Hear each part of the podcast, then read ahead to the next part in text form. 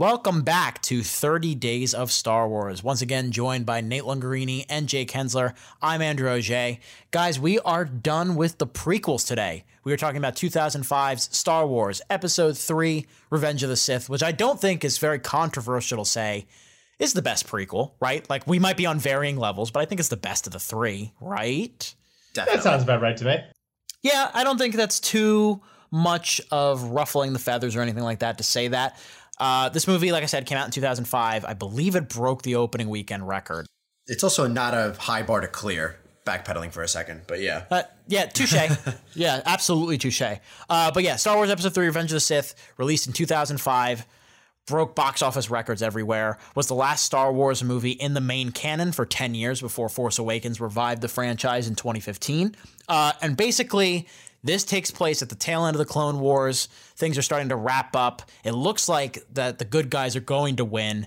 And then Emperor Palpatine, slash, I guess, Chancellor Palpatine for most of the movie, twists the mind of Anakin Skywalker and gets him to come to the dark side. And of course, complete his evolution into Darth Vader. This was the movie out of all the prequels that a lot of people were waiting on, I think, because you know, the prequels leading up to the inevitable moment where he finally puts on the Darth Vader mask.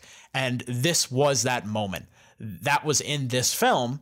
And I remember 11 year old me could not wait. I was, this is one of the most excited I've ever been for a movie just because it was the first PG 13 Star Wars movie. So that kind of blew my mind as well.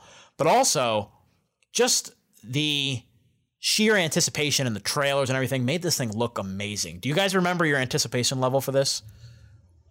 I don't know if I had one. I don't think I saw this in theaters, if I'm being honest. Um, I know I did. My my family and my cousins and their family, whatever, I don't know, probably eight or so of us, all went together. Um, and we were all very, very excited. I walked out of the theater like beaming. It was probably one of my favorite movies at that point. Um, aside, one, there's less politics going on from the other two. Way less, yeah. Way they just less. shoot now. Yeah, now it's just action. It was a lot of action, and I was all about that. At I don't know how old were we? Eight, nine, no, ten, older. Ten. I was ten. Ten. Okay. So no, no, I, no, no, no, no, no. Nine. Actually, nine is right. I can't even do my own math. I don't even know. I said eight, I nine, anymore. or ten, and Andrew goes, "No way, older." yeah, and so, I, I was wrong. I was wrong. um, but yeah, I I was beaming when I came out of this movie, but I was also really, really tight because I loved Mace Windu and his purple lightsaber. So to see him basically show that he's strong enough to overthrow the Emperor and get, you know, foiled by a little snake like Anakin, I was so pissed. But yeah, I found out you could be mad at movies at that point. so Nate, you didn't see this? Interesting. I don't think I saw this in theaters, but I probably saw it pretty soon after uh, on DVD because I think it was after this movie that I realized that the prequels were a thing and watched them. Um, and my cousin was super into Star Wars, so I remember actually playing the video game with him a lot more than I do watching this movie. Oh, I played that game too. Yeah, I had that for Game Boy. I think the PS. What's the what was no Game Boy? No, no, no. What's the flip up Game Boy? SP. Yes, Game Boy SP. I was gonna say DS. Yeah, SP. That's it, Nate. I had that. Nate's like, yeah, I know. I think I had the game for the second one too. Wasn't as good though. I think I played it on PlayStation. Um, but it makes sense. We were young boys. We liked video games back then. Maybe, yeah. And we we weren't really as interested in the crux to the story, which I think this time around is much more well done. I actually legitimately think this is a pretty decent, if not great movie. It's a pretty good movie. I wouldn't throw it great, but yeah, I still it it always held up for me. Every time I watch it, I enjoy it. This is such a bipolar movie for me. On like one that on one hand, the action scenes and all the big set piece moments are really well done. Uh, from graphic standpoint, from uh, story standpoint, just from a cool that's Star Wars kind of moment. Uh, all that stuff is great, but there are so many moments in this movie where the camp shines through, and sometimes it's downright cringy, like back to Clone Wars level. Um, it did not fully redeem the prequels in my eyes, but it's really hard to say if I like or dislike this movie because the parts I like, I really like, and the parts I don't, I really don't. Right. You could still tell George Lucas still made this. He's still behind the camera. it feels like really somebody else made it for like 75% and locked George out of the room. And then he got back in and ruined a quarter of it. I was like, wait a second, Midi-chlorians, Midi-chlorians, Midi-chlorians. Yeah. Well, it's like everyone, like, this movie starts great, I think. The first 25, 30 minutes of this movie are awesome. Uh, that extended shot where we see Anakin and Obi Wan's cruisers going after um, the ship that has Palpatine on it that General Grievous is riding in. Awesome. Just a great tracking shot.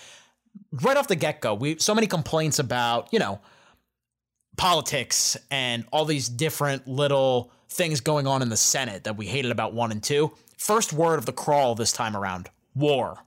Yeah, yeah, yeah. We jump right into it. That stuff is great.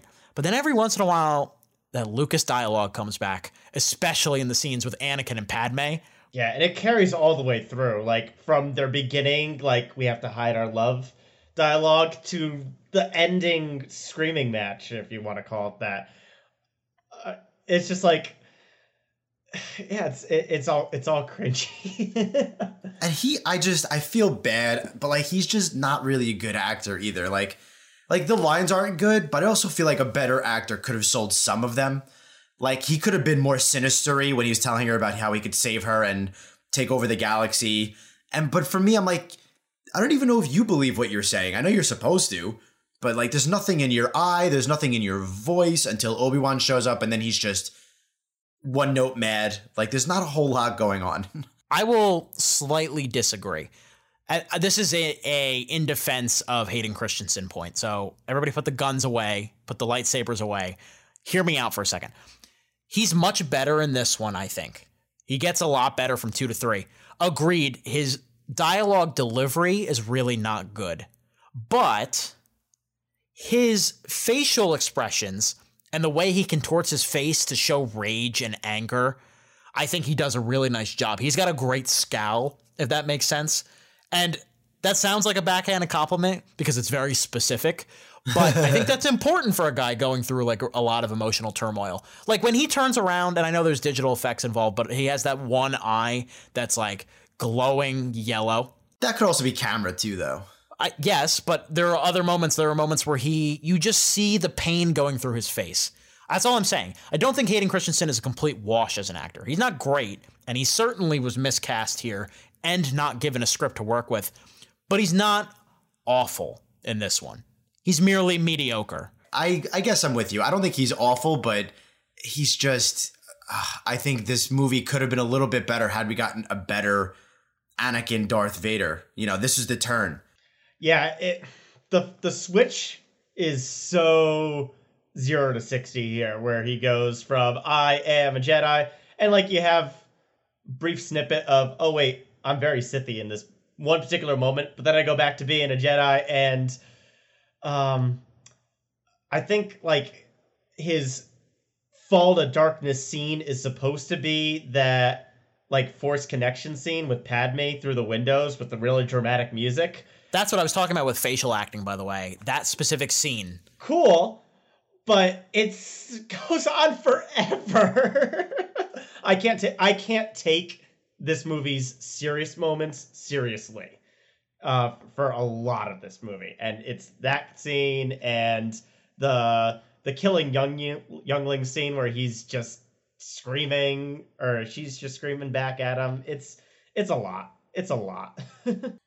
I was also to bring back the Mace Windu scene because there was always, even as a little kid, this one particular shot, not even seeing the shot, pissed me off. So when there's four Jedi going in to get Palpatine, uh, obviously Mace Windu. I happen to know the green guy with the dread looking things. His, his name is Kit Fisto. I love his name.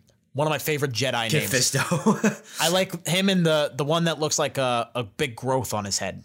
Ki-Adi-Mundi. Yeah, he, that dude. Like him. Um, so there's so four of them walk in to try and get Palpatine. The first guy he kills was facing the wrong way. Mm. Did you ever notice that? Yeah. Yeah. As a kid, I was always like, "What were you doing, Jedi Knight? Ma- you know, Force wielder." Why? Where are you looking? the other three guys go down so fast. Yeah, it's like, like don't it's like even saber, get like a death. Yeah. and yeah, I was, I was so pissed. That always pissed the, me off. Like the iconic uh emperor spin dive or whatever you want to call it, the corkscrew move. Yeah. the barrel roll.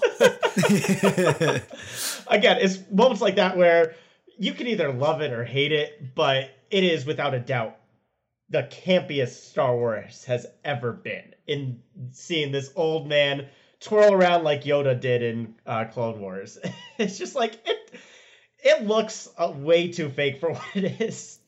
Yeah, and then you have moments like that balance with Anakin literally cutting off Count Dooku's head and all the Jedi getting murdered. So you're right, the camp mixed with the most serious things that I think Star Wars may have ever done is quite jarring at points. It's also it's a pretty heavy PG-13. Like there's decapitations, there's like multiple deaths, explosions, children deaths, like you know, Anakin gets his limbs chopped off and then burned alive. Like it's not a it's a pretty hard PG-13, I remember. The way General Grievous dies is pretty horrifying too. Yeah, explodes.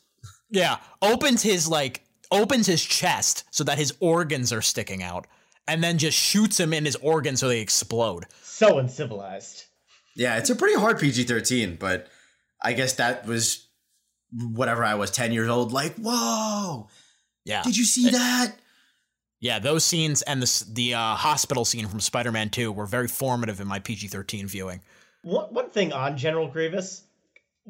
First off, as a big like robot bionicle Lego fan, his design is so freaking cool with the forearms, the light, like stealing Jedi lightsabers, all that stuff. Awesome stuff. But how many times has George Lucas had the character who you think is old and feeble end up being a crazy swordman? You had Dooku, you had Yoda, you had Palpatine, you had Grievous, all hunched over and coughing for 90% of the movie. But oh, the fun fight scene comes out. Here you go. You gotta have him be like crazy spider. It's it's a played out trope at this point, and it happens three times in this movie alone. well, neat. The older they get, the the stronger with the force they get. Not Grievous. yeah, Grievous is Grievous is kind of like a hack. He's kind of yeah, he's a he's a copycat kind of. He cheats too. Yeah, he doesn't know how to use that lightsaber. He just has like spinning hands. You know what this movie taught me more than anything? A woman can turn you to the dark side.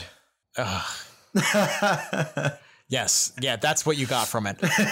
that's probably what the people who are super annoying about Star Wars online are. That's that no, I know. The message I, they got. I was in the bathroom. I was in the bathroom earlier, and I was like, I truthfully, I was like, that was a, a stupid, funny internet troll comment, and I'm gonna say it in the podcast later. the things you figure out in the bathroom. But but yeah, that's actually kind of what Nate was saying though. The I think his transition to the dark side isn't overall abrupt. It's just that scene is like he's mad that he's not a master. He feels the rage in him. He already cut off Dooku's head when he didn't have to. Uh, blah blah blah. But in that moment, he was like, "No, it's not the Jedi way. What have I done?" Five seconds later, I'll do anything you ask. Really? Okay.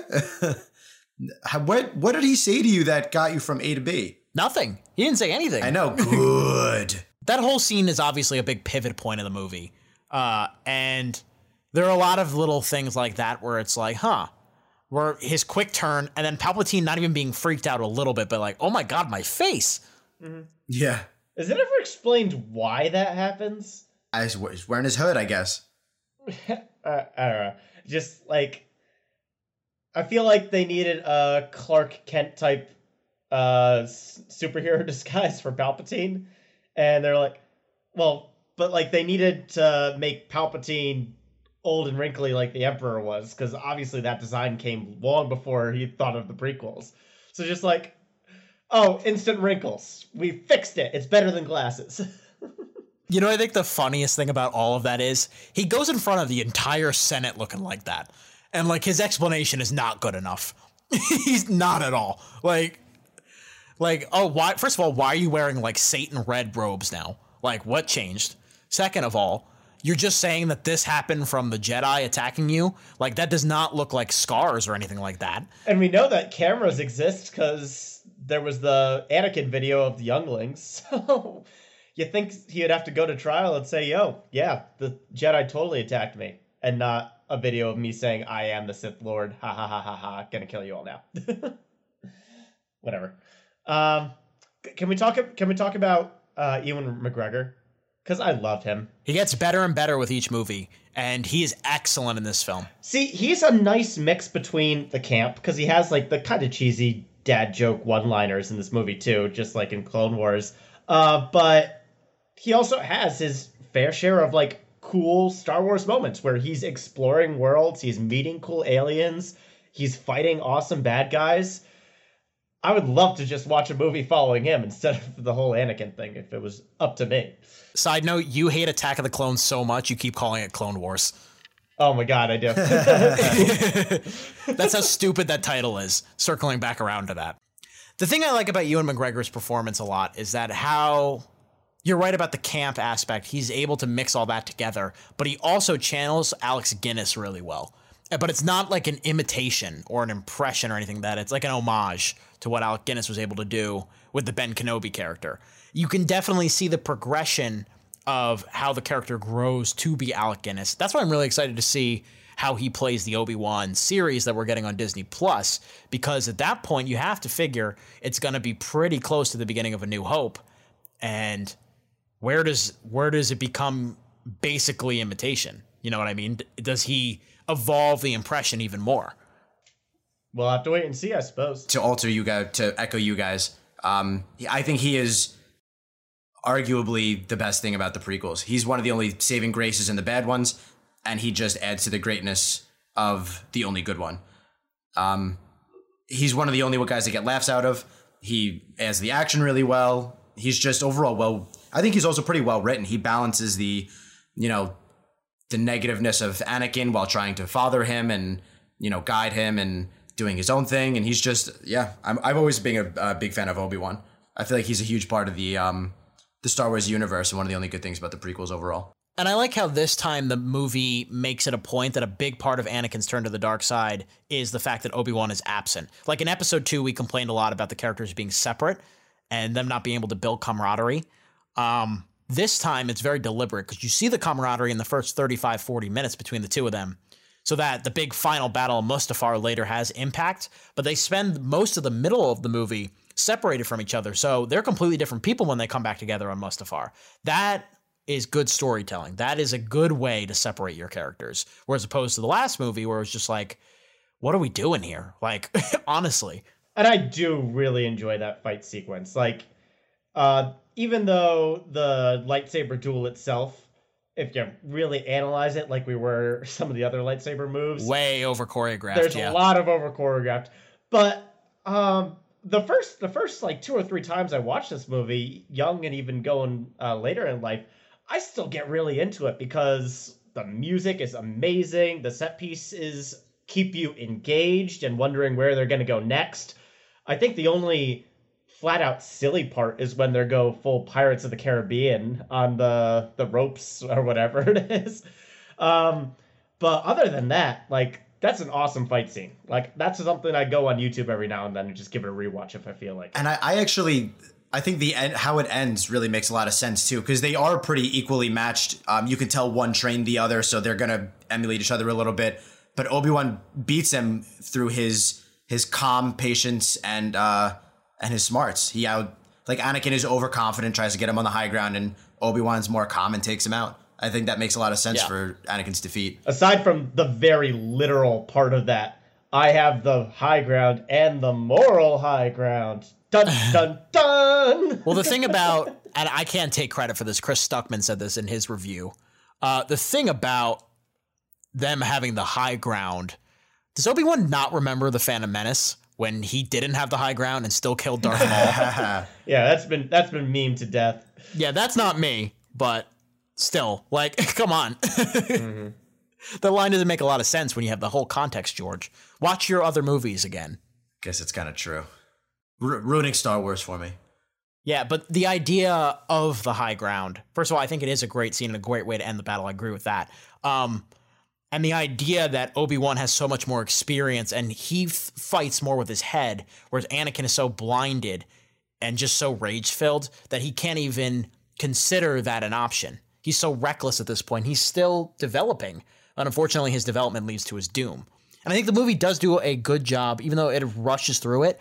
It sells why Anakin is so angry because Hayden Christensen has never played the role any other way. Like we've never seen him be like a happy dude. So it's like, okay, this Omen child, of course, he's coming back to become this awful Sith Lord.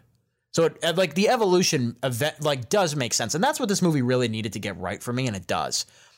Yeah, it would have been much much better if we had over the course of the prequels like a an arc into darkness rather than like this jagged path that I think we got. It was it was all very strange. Yeah, I guess that's that's because I mean the only darkness we see in him in Attack of the Clones is when he kills the Sand People, kind of unprompted.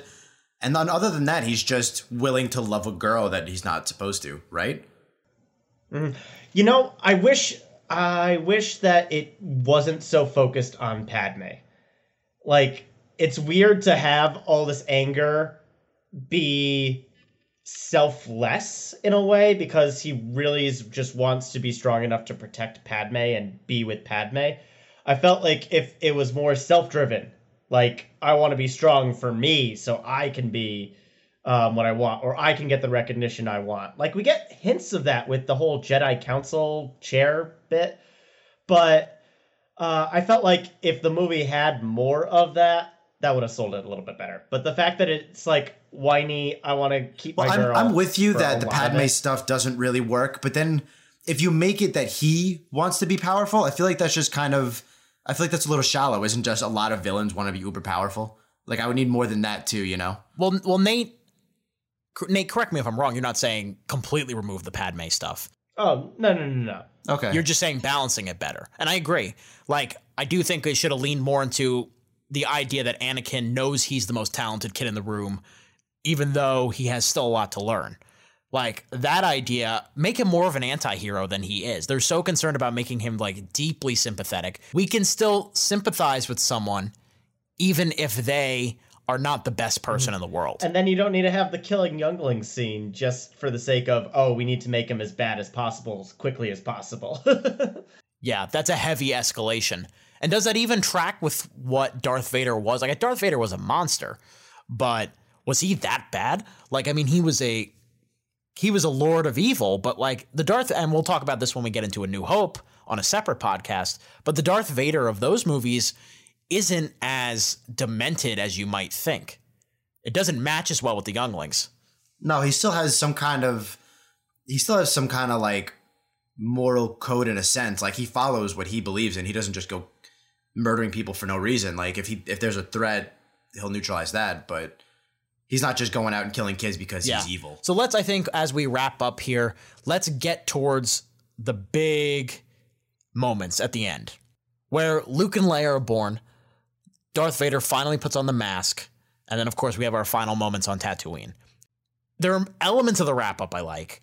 And then there's the obviously most infamous moment of it that I really don't like, where Darth Vader gets down on both knees and like Logan in X Men Origins Wolverine just shouts, No! And everybody's everybody's heart breaks and watching that over and over. I it's so cringy because the rest of the scene starts fine and then it just escalates into that and it's a disaster. It's oh, it's so bad. Uh, it's like I said earlier. This movie the good action scenes, the good music scenes, the good battle scenes are completely balanced out by all these cringeworthy, campy moments. It just makes you want to get down on two knees and scream, no. This could have been such a great movie. but yeah, I'm with you. Everybody cringes at the the Vader no. Um, but um, I did like, and Andrew was saying, I like that it starts off with um, him asking about Padme because that's all. That is, I mean, even though it's cringy, it's all he cared about, so it is fitting to the story. And Palpatine grinning and under his hood in the shadows. Yeah, I mean, at their core, the Star Wars movies are about family, and that is a representation of him losing all the family that he had, basically. Yeah, and his motivation, what he was doing this for. So, I mean, obviously, there's a lot more balance of good and bad here. Let's wrap up and give our ratings here. Star Wars Episode 3 Revenge of the Sith. Nate, what would you give it on the seat scale? Uh this is this is a wooden seat, but just barely on it. There's there's just so much that I wish that we didn't have to put up with watching not only this movie but this trilogy.